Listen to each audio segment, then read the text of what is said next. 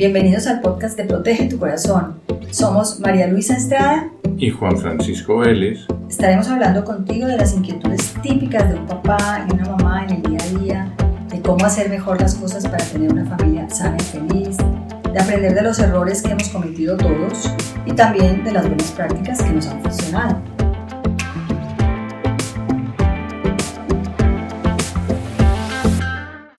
Gustavo Entrala, un experto en el uso de la tecnología y gran comentarista sobre el tema, muy conocido en Europa, nos da unos datos bastante importantes con el tema. Dice, las conexiones a videojuegos han crecido un 300%, lo que equivale a lo siguiente. Si un hijo nuestro a la semana utilizaba los videojuegos 10 horas, con el coronavirus su consumo se volvió 70 horas. Y para cualquier otra persona, el intercambio de datos a través de WhatsApp se incrementó un 700%.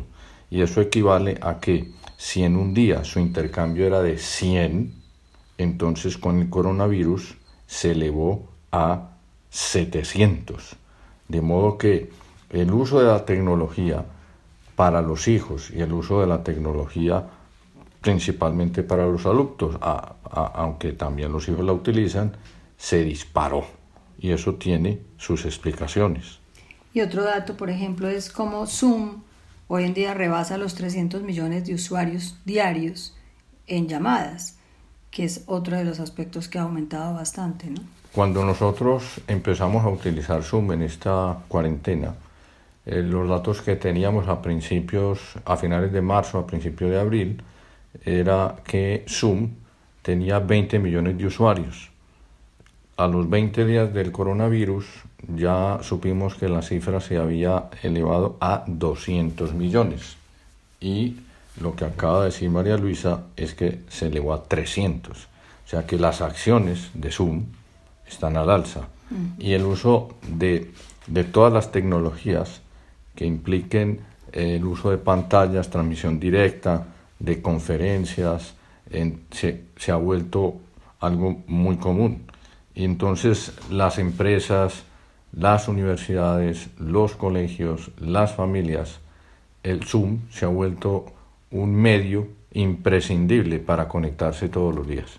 Vamos a hablar de este tema porque los papás de todas maneras tienen sus inquietudes, nos han preguntado mucho que cómo manejar las restricciones frente a la tecnología, que si antes nos decían que era tan malo, que lo cuidáramos mucho y que tratáramos en lo posible de no usar tanto la tecnología en casa y no dejar a los niños tan a la mano, eh, dejarles a los niños tan a la mano las pantallas, pues esto ha cambiado completamente.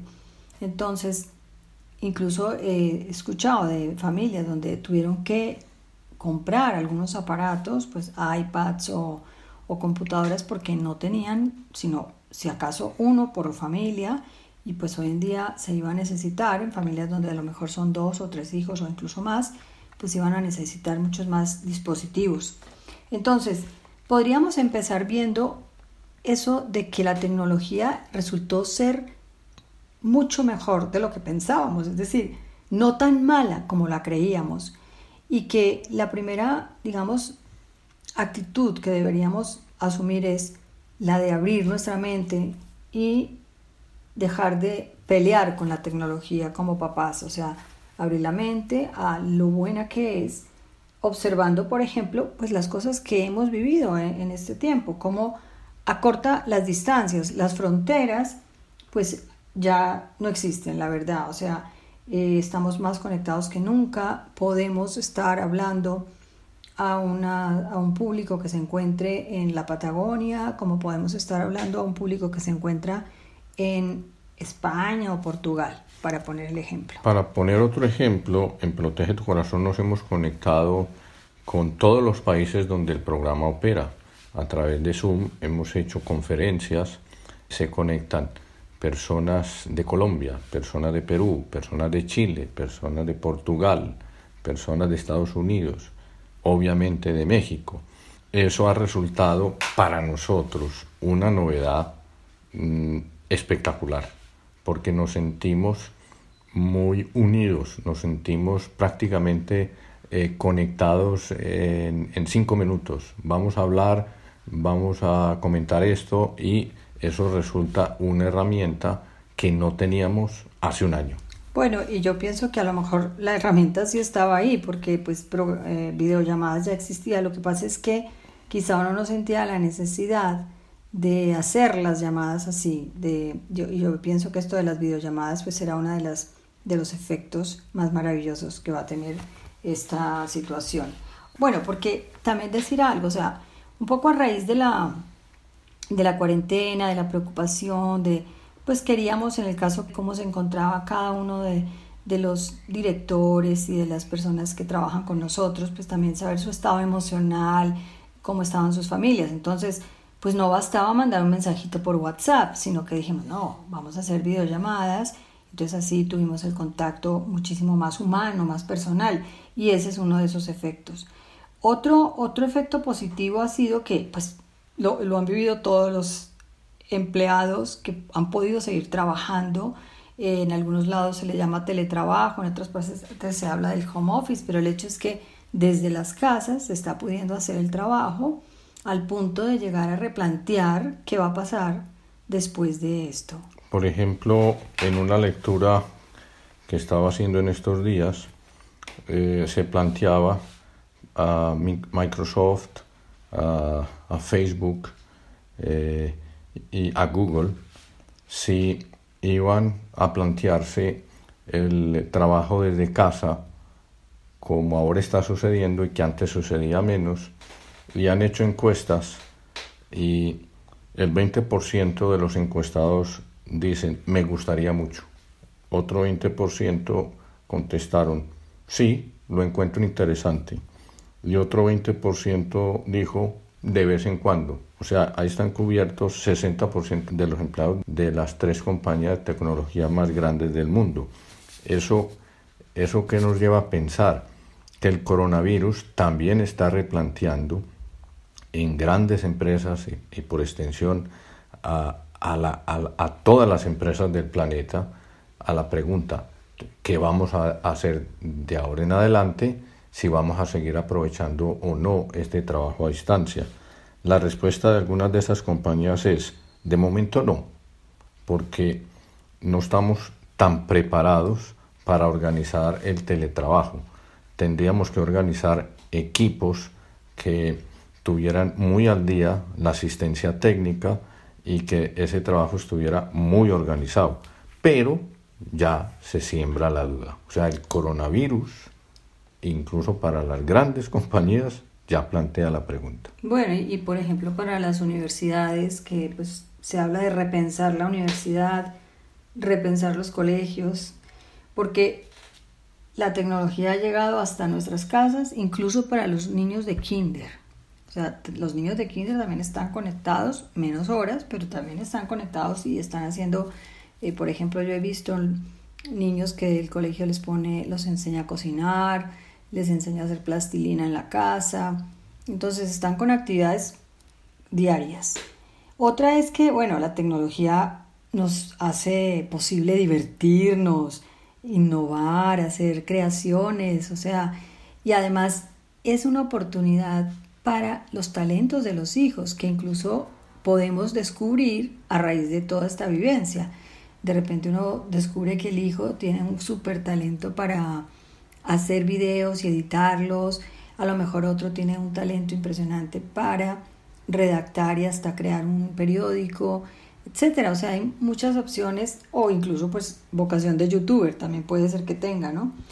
Y también podríamos decir que la amistad, por ejemplo, uno podría tener amistades como medio empolvadas, pero también a raíz de, de ver, de enterarnos directamente de cómo se encuentran, pues hemos aprovechado para hacer una llamada, una videollamada o incluso una llamada, porque es que de repente nos podía haber pasado que ya estábamos dejando de llamar por hacer por enviar mensajes a través de WhatsApp. Habíamos reemplazado la palabra directa por el mensajito, ¿no? Me pasó la semana pasada que curiosamente estaba pensando en uno de los amigos con quien yo no había conversado hacía algún tiempo y no sé, se me pasó por la cabeza su imagen, pensé, qué bueno poder hablar. Súbitamente estaba yo ocupado en algo y me entró justamente su llamada. Al contestarle, le dije, deja, yo voy a, a decirle a María Luisa que estamos conectados. Mientras tanto yo bajé a la sala, le dije, voy a poner el trípode para poner el celular. Nos sentamos en el sofá de la sala, empezamos a conversar durante más de una hora y media, como si él y su esposa estuvieran en la casa, con la misma naturalidad, el mismo tono de voz que hemos utilizado siempre cuando conversamos. Yo estaba, además de muy contento, pensaba, esto es maravilloso. Eh, francamente, que yo tenga a mi amigo aquí sentado en el sofá y yo poder hablar de sucesos, de los porcentajes de infección en un país, en el otro, de quién lo ha manejado mejor, que dónde está su hijo, que dónde está el mío. Y mm, yo no, no paraba de estar perplejo de que eso pudiera estar sucediendo. Gracias a que a dos cosas. A que el coronavirus nos dio tiempo de conectar con amigos. Tres, que la tecnología ya nos pone así, sentados con un pie sobre el otro o incluso tomando agua o vino o Coca-Cola, conversando. Hay un estudio que, mm, mencionamos en uno de nuestros podcasts y que estuvimos entrevistando a María José Abad, eh, justamente de, de empantallados.com, y ellos acaban de hacer este mismo estudio, pero enfocado al confinamiento, a este periodo del, del, estar en, en encierro, ¿no? En las casas. Y sacaron, salieron unos datos muy interesantes, porque por ejemplo, dicen el 67% de los padres afirma que este tiempo ha sido una oportunidad para hablar con sus hijos sobre cómo hacer un uso saludable de las pantallas. Y entonces alguien puede decir, pero ¿y es que antes no podían? Bueno, lo que pasa es que justamente como ahora están mucho más conectados, la vivencia es mucho más intensa y da oportunidad a los papás de hablarlo. Otro es que, por ejemplo, el 85% de los papás y las mamás reconocen que las pantallas han creado nuevas oportunidades para hacer cosas con sus hijos, como ver películas o jugar juntos. Y también que, por ejemplo, el 59% piensa que está mucho más unido a sus hijos que antes del inicio del confinamiento.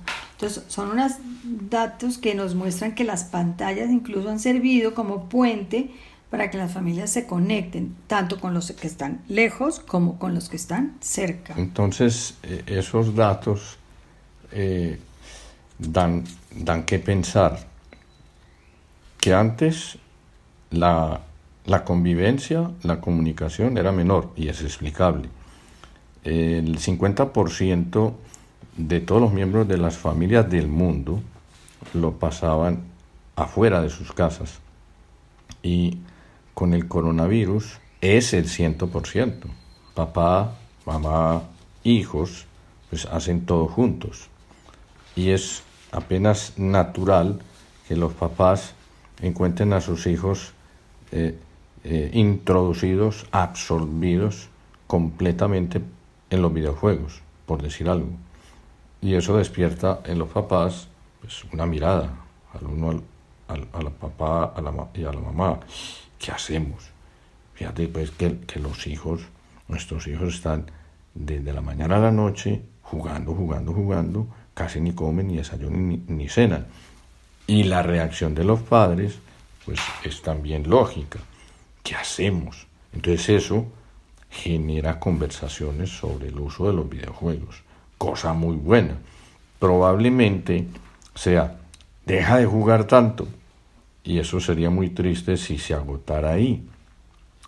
Habría que agregar, eh, tenemos que elegir buenos videojuegos, eh, hay que intercambiar los videojuegos con otras actividades. Entonces ahí surgen ideas de cuáles otras actividades. Esperamos que terminado el confinamiento todas esas recomendaciones sobrevivan, que las familias no descuidemos esas reglas o recomendaciones que hemos puesto durante el confinamiento los hijos recojan bien esas recomendaciones y los padres no se olviden de estar atentos para que se cumplan. Todo esto es lo, digamos, lo bueno de, la tecnología. ¿Y, ¿Y qué puede ser lo malo? Una pregunta que nos han hecho los papás es, ¿cómo manejar el exceso de pantallas ahora que tienen que estar conectados todo el día? Yo les diría, lo primero es verlo como una oportunidad, no como una amenaza, aunque obviamente como todo en la vida requiere moderación y requiere reglas, como acaba de decir Juan Francisco. Pero son más las cosas buenas que malas. Entonces, no dejar que el tiempo libre se utilice solo en las pantallas. En el episodio número 22 estuvimos con Memo Plen hablando de los videojuegos y él lo decía muy claramente, o sea, los videojuegos me han permitido conectar con mis hijos porque les, a ellos les encanta a mí también me gustaba, pero yo aprovecho porque me actualizo y no creas, me ganan y todo, pero, pero ha sido una oportunidad excelente de conectar. Entonces, puede ser que los papás programemos, bueno, un rato vamos a jugar videojuegos, un rato vamos a hacer algo que tenga que ver con pantallas, pero también habrá otros ratos en que no se use pantallas. Si se pone un horario para levantarse, acostarse, porque uno fácilmente se enrola en, con las pantallas. O sea, si no hay una claridad en el horario, como una, unos límites, pues muy fácilmente se le va a uno el tiempo. La rutina eso es algo que nos hace más productivos, entonces es muy importante pues poner ese, ese horario, ¿no? Y las reglas irán de acuerdo con la edad de los hijos, porque no es lo mismo lo que le voy a pedir al de 15 que lo que le voy a pedir al de 10 o al de 5. No, no le voy a decir al de 10, más perdón, al de 15, por ejemplo, no, pues mira, es que tú no puedes hablar con tus amigos, eh, no te voy a dejar conectar ahora, no, al contrario, al de 15 conviene decirle, oye, qué bueno que te conectes y hables con tus amigos, te presto a lo mejor mi celular y, y puedes utilizar eh, Zoom o FaceTime o cualquiera de estas y hablar con ellos y entonces va a ser algo positivo. A lo mejor alguien me dice, bueno, y al de 12 también, también poniéndole también un tiempo límite, o sea, no es que se va a quedar tres horas hablando con los amigos, pero sí que tengan la oportunidad de socializar, porque una de las cosas además que más están extrañando los niños ahora es esto, la parte social, el contacto con sus compañeros de clase, al punto de que muchos entran en, incluso en depresión. Y es que tiene mucho que ver esta seguridad digital con la parte la salud emocional y el tiempo en familia, son como tres aspectos que van muy unidos. Eh, si, hay si hay mucho tiempo en pantalla, a lo mejor la salud emocional falla porque estar oyendo noticias o estar todo el día conectados, pues da ansiedad. Entonces, conviene moderar, moderar.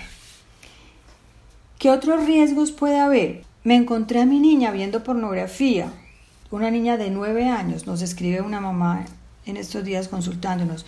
Y bueno, es que sí, los riesgos existen, son inevitables, incluso diríamos, son los mismos riesgos de siempre, no es que por el confinamiento los riesgos cambiaron, porque ahora como todos los niños del mundo están conectados hay mucho más cuidado, hay más vigilancia. No, los riesgos van a ser los mismos, pero por eso hay que estar con la alerta máxima, acompañar a los niños, tener filtros de seguridad. Pero en el caso de esta niña, lo principal es hablar con ella. Y hablar con ella no significa decirle a secas, la pornografía es mala. Eso, eso, eso hace mucho daño. Eh, te tienes que cuidar. No. Hay que, hay que explicar dependiendo de la edad, pero vamos a suponer, eh, de acuerdo con la edad de esta niña, que es de 10 años, entonces habrá que decirle, mira, la pornografía muestra hombres o mujeres sin ropa o con poca ropa.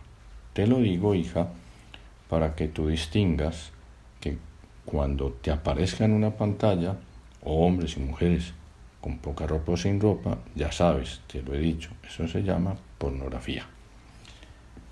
Si te topas con ella, yo te doy recomendaciones como esta.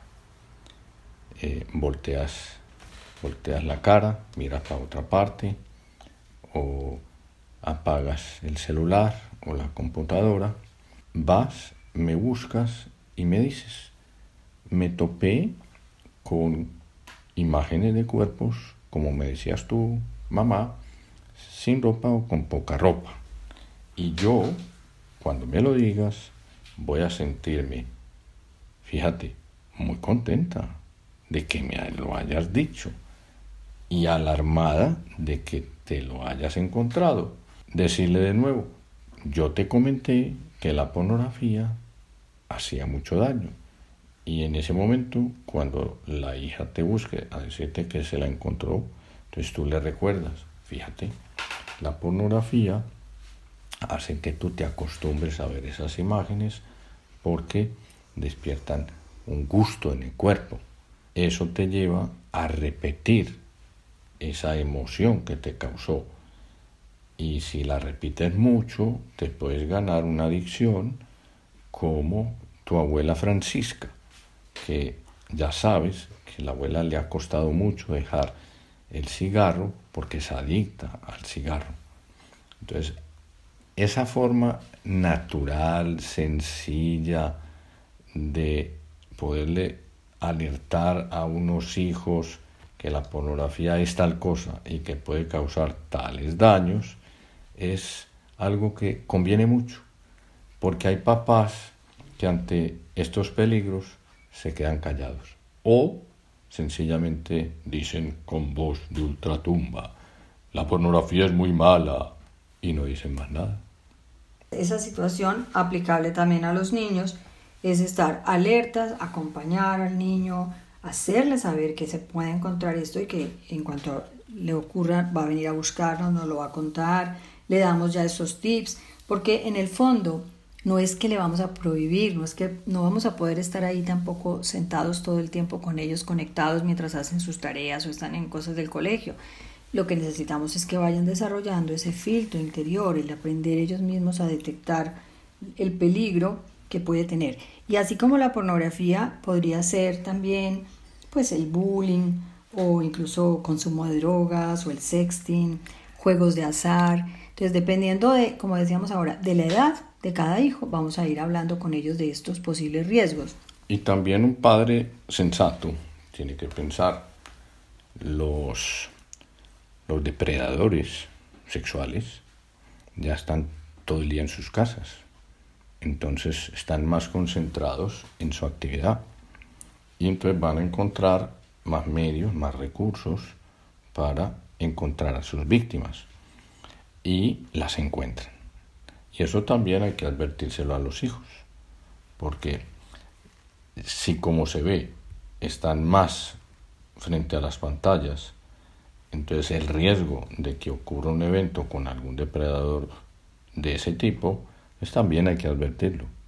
Cuando en tu pantalla se introduzca una señal rara, llamativa, de que hay alguien desconocido, tú tienes que cortar inmediatamente. Y cortar supone, si es del caso, apagar el dispositivo. Y de nuevo, me lo comentas. Me dices, me pasó esto, me asusté y apagué el dispositivo. Qué bien, hijo, qué bien, hija. Hiciste muy bien. Entonces, esta forma de abordar los peligros resulta, primero, eh, el hijo lo acoge, porque el papá o la mamá se han aproximado de, de manera cordial a alertar sobre los peligros y también a decirle qué puede pasar, como cuando con toda naturalidad se está pasando un cruce de una calle bastante eh, concurrida. Entonces uno también le dice a los hijos, hay que pasar con cuidado, nos tomamos de la mano, hay que mirar para el lado izquierdo, para el lado derecho. Igual con el uso de la tecnología. Entonces decíamos que, que, estar alerta a los peligros, porque los peligros pues siguen, o riesgos más bien, siguen siendo un poco los de siempre, podríamos clasificarlos, a mí me gusta mucho esta forma de plantearlos. Uno es el contenido, como esto de la pornografía o el bullying o el sexting. Otro puede ser el contacto con personas desconocidas, entonces ahí entran pues esos depredadores sexuales que pueden hacer grooming o también puede ser el cyberbullying. Otro de los riesgos es el comportamiento, o sea, el efecto en el comportamiento. Entonces, pues puede ser adicción, el aislamiento, la violencia, y ahí a los hijos recordarles que todo lo que uno publica ya es imborrable, queda para siempre, queda tatuado. Que puedo perder el control además de lo que ya he publicado y que al, mismo tiempo eso es algo que ya se vuelve público, universal, cualquier persona de cualquier parte del mundo lo puede ver y es imposible eliminarlo. Una niña en estos días nos comentaba alguien que eh, usando las redes sociales pues tenía como la intención de conectar más con alguien, con un chico. Y entonces a ella se le ocurrió como tomarse fotos en poses provocadoras y pensaba, ah, yo con esto sí que lo voy a traer finalmente.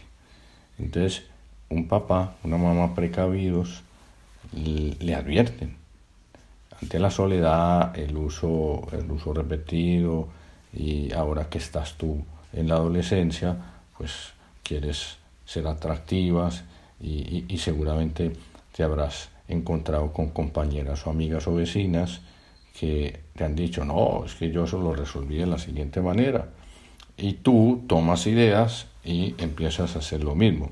Entonces, es un riesgo, hija, porque vas a quedar señalada, porque efectivamente puede, puede suceder que alguno empiece a buscarte, tú empiezas entonces a, a, a, mostrar más tu cuerpo y eso queda en las redes. Y eso va a quedar en las redes para siempre.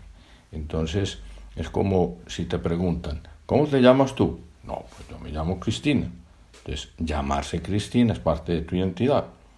Pero si además de Cristina tú le agregas al uso de la tecnología estas situaciones, entonces vas a quedar señalada como Cristina la atrevida. Y eso es imborrable. Bueno, y podríamos agregar otro riesgo que es el costo de oportunidad que en este momento se hace más palpable porque pues puede ser todo lo que dejamos de hacer por estar conectados. Pero entendiendo que habrá unos, unas horas de estar conectados, generalmente suele ser en las mañanas los niños y los adolescentes y los universitarios y en cambio los papás pues por su trabajo probablemente tengan que estar conectados muchas más horas al día pero viene el después, después de que se termina con las tareas, con las, los horarios del colegio, ¿qué vamos a hacer? Y ahorita lo podemos decir, todavía no quisiera mencionarlo porque se me ocurría que también podemos mencionar otro riesgo que también ahora es muy, muy posible, el del... Pero antes de que ah, María Luisa continúe después del del, yo la interrumpo porque me, me parece interesante agregar algo sobre el costo de oportunidad. Vamos a suponer el caso de dos hermanos. Y ahora en el confinamiento tienen más oportunidad, como ya lo mencionamos con las estadísticas, de estar frente a la pantalla jugando con videojuegos.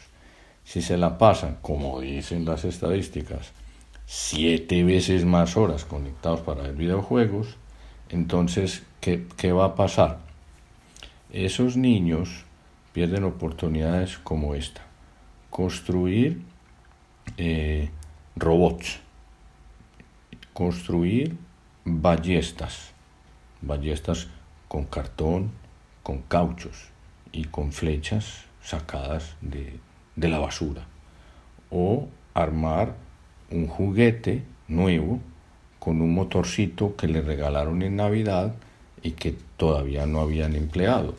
Entonces la creatividad de esos niños se potencia si son unos padres atentos los que están alrededor, le van a decir, vamos a reducir el tiempo frente a la pantalla con videojuegos y vamos a aprovechar unas horas para armar artefactos y vamos a hacer una exhibición de artefactos que se va a llamar los aparatos nuevos del coronavirus. Y esa exposición le vamos a tomar fotos o videos y se lo vamos a mandar a los amigos, a la familia, para que ustedes tengan también el gusto de publicar lo que han hecho y no solamente jugar videojuegos. No, buenísimo eso, porque en realidad se puede estar desaprovechando ahí muchos talentos. Eh, yo quería hablar del e-commerce, que como ahora esto también se ha incrementado, todo lo estamos comprando online se puede prestar a, fraudes, a transacciones bancarias, a incluso al uso de mis datos. Entonces también eso a los niños hay que enseñárselos, no, no puedes ir dando tus datos o cuando vayas a hacer una compra o usar una tarjeta de crédito me tienes que advertir, no la puedes ir usando sin, sin autorización porque es un gran riesgo. Y podríamos pasar a la parte de, bueno, y entonces para esos tiempos donde ya no vamos a estar con las pantallas, sino que vamos a estar en otro tipo de actividades. ¿Qué se puede hacer? Bueno, ya tú has mencionado, hay una cantidad de cosas que pueden hacer los niños de, de armar, podríamos decir también legos, y pues construcciones, jugar con sus muñecos, esto para los menores digamos de 12 años, ¿no? Jugar con los muñecos, eh, construcciones, hacer ejercicio, pues jugar, brincar, podemos bailar con ellos, hacer manualidades, a lo mejor, por ejemplo, hacer plastilina en casa, hacer em, recetas de cocina, para la, por ejemplo, se puede hacer el postre de la cena o se puede hacer el plato principal para la cena o la comida. Y leer. Yo, justamente en el coronavirus, me puse a leer las biografías de los hombres más creativos de la historia. Y eh, lo que me encontré es un factor común. Todos han sido lectores. Y los que han ganado premio Nobel en el último siglo, todos han empezado a leer desde que eran pequeños. Y un niño pequeño que lee cuentos y crece un poquito más, pues entonces ya son novelas juveniles. Y crece un poco más, pues entonces ya son novelas. Un niño en contacto con la lectura está empleando su mente haciendo muchas interrelaciones, está usando también la imaginación y se va introduciendo en un mundo que le suscita hambre de conocer, de aprender más. Y detrás de todo eso está la creatividad. Si hay unos papás que abren el confinamiento, aprovechan, por decir un ejemplo, vamos a usar la lupa y vamos a encontrar o pone un concurso. Repartir lupas. El que encuentre el insecto más raro en la casa, el más pequeño de todos, entonces nos avisa y vamos a premiar al que se lo encuentre. Entonces, ¿qué va a pasar? Todos los hijos van a tener una lupa en la mano buscando en los rincones más raros de la casa ese insecto. Entonces eso genera un afán de búsqueda, la sorpresa, el asombro, y eso también es parte de la creatividad. Y todo eso influye en que más adelante puede no ganarse un premio Nobel, pero la creatividad es algo que buscan las empresas a la hora de hacer una entrevista de trabajo. Con lo cual, ahora en el coronavirus sí que hay oportunidades para generar eso en los hijos y que y que se acostumbren, además de jugar videojuegos y emplear WhatsApp a la hora que sea, pues combinar con todo esto. También se les puede proponer escribir a ellos un cuento, hacer un diario, de ese del diario lo hablábamos en otro podcast que tuvimos por ahí con Alicia Leal y su hija, pero digamos un diario algo fantasioso, no necesariamente tiene que ser el, diario de lo que están viviendo, sino algo con fantasía o hacer concursos también de quién se lea más libros en la semana o más cuentos en la semana o en, o en, el, en 15 días. Bueno, eso ya, ya lo veremos, ¿no? Dependiendo también de la edad de los niños. Se me ocurre pensar, ya que María Luisa ha, ha, dicho un diario, ejemplo, en la casa puede haber una planta enredadera.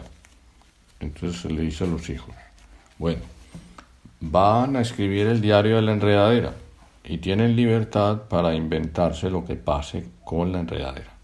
Entonces, un hijo puede empezar, bueno, la enredadera tiene ahora 14 centímetros de alto y pasados 5 días ya puede decir, se lo está inventando.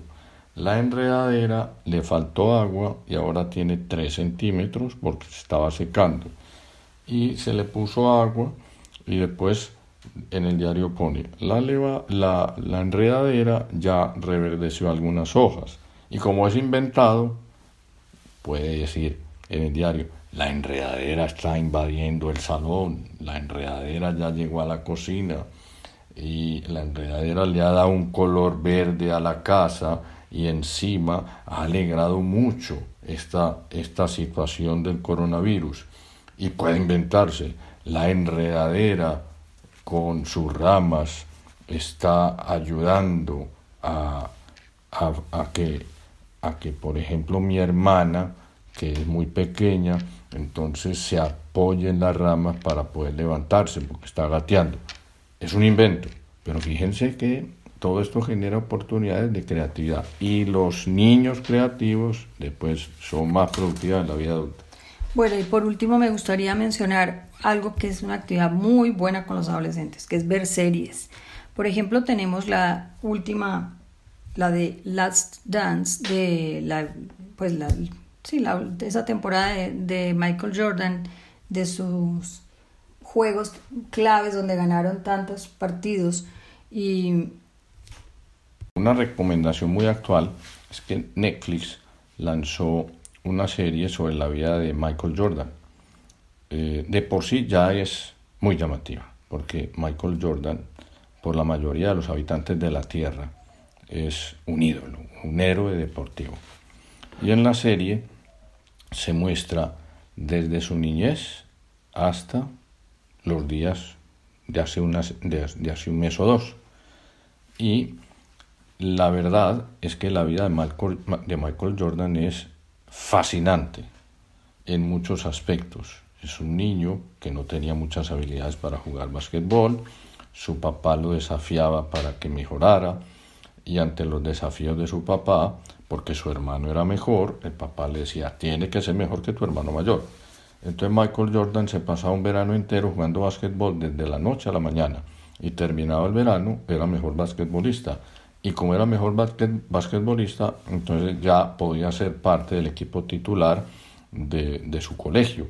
Y así, con ese afán de sobresalir, entonces fue logrando cada vez más ascensos deportivos. Alguien nos decía en estos días, no, pero es que la vida de Michael Jordan tampoco era pues como la de un ángel.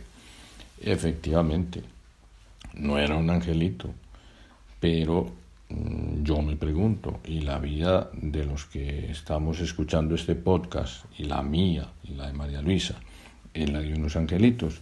No, todos tenemos luces y sombras. Michael Jordan, pues sí, mm, sí, tuvo épocas en las que jugaba, hubo incluso momentos de su vida en los que se cuestionaba si durante el juego pues, usó mal el, el dinero, pero bueno, son las subidas y bajadas de, todo ser humano. Pero no, no se puede dejar de lado, y es lo importante de la serie, el afán de progreso, el afán de superación, el interés por hacer equipo, de ayudarle a los compañeros, de ir perdiendo y, decir, no podemos perder. Entonces, todos esos ejemplos de superación personal, hechas si se hacen en familia, eh, hechas las aclaraciones. Sí, metió la pata, aquí de portó mal. Bueno, yo creo que ahí puede plantear unas preguntas que se le van haciendo al hijo, ¿no? O sea, ¿qué conductas de riesgo observas en Michael Jordan, por ejemplo? Entonces, él fuma mucho o, cuando se fue haciendo adicto al juego, eh, a las apuestas, entonces, pues esos son riesgos. O qué presiones negativas tuvo que enfrentar en la vida en la época ya de su éxito, cuando tenía tanta fama, que es una presión muy fuerte. Eh, otro, hay unos momentos muy claves de la relación que tuvo con su papá, con su mamá también, pero especialmente con el papá. Entonces, cómo el papá lo motivó en un momento de su vida y él dice, fue clave para mí esas palabras que mi papá me dijo, de que si sigues por este camino, pues olvídate del deporte y olvídate de todo. Me hizo reaccionar, dice él, ¿no? Otra es algunos de los compañeros de juego, como el caso de Dennis Rodman, pues que se porta bastante mal, que falla a los entrenamientos y muchas veces incluso a los partidos. Él también es un tema de conversación. ¿Qué opinas del comportamiento de Dennis Rodman? ¿Crees que su historia familiar influye en ese comportamiento? Porque tiene una historia familiar pues difícil. Entonces, son las oportunidades, o sea, justamente de esas, como dices tú, luces y sombras, es que puede aprender eh, un adolescente donde encuentra él también riesgos, donde encuentra retos, pero esperar a que los ídolos que tenemos van a ser perfectos es imposible, nunca podríamos contar. Y, y podríamos decir, ninguna serie de televisión se podría decir que es impecable, que es blanca, como las llaman. No, todas tienen sus cosas, pero son oportunidades educativas para formar el criterio y el sentido crítico en el adolescente. Y como dice María Luisa, pues mm, una familia se puede pasar horas y horas viendo series, y además muchas series a la semana, Pero aquí la recomendación nuestra es, bueno, es que una buena serie, aunque tenga un personaje con luces y sombras, puede ser la oportunidad para que el papá y la mamá hagan un cuestionario, por ejemplo. ¿Cuáles han sido las presiones negativas de este episodio? O cuáles han sido los momentos en los que el protagonista, en este, en este caso Michael Jordan, le ayudó a sus compañeros. O en qué momentos él tuvo eh, oportunidades de, de salirse del juego, de no seguir jugando y se superó a sí mismo. Entonces, de esa manera, en la familia se le va ayudando a los hijos a descubrir las ventajas de ver a los héroes y de esa manera con muchas más series. Bueno, escríbanos a info arroba y cuéntenos cómo han manejado ustedes el tema de la tecnología, pues de la cantidad de tiempo que se pasa, también qué otras actividades han podido hacer con los hijos, qué descubrimientos han hecho en familia. Todo eso nos interesa muchísimo conocerlo y también poderlo compartir pues, con todos nuestros seguidores de, de este podcast. Ha sido un gusto y esperamos volvernos a ver muy pronto. Hasta luego.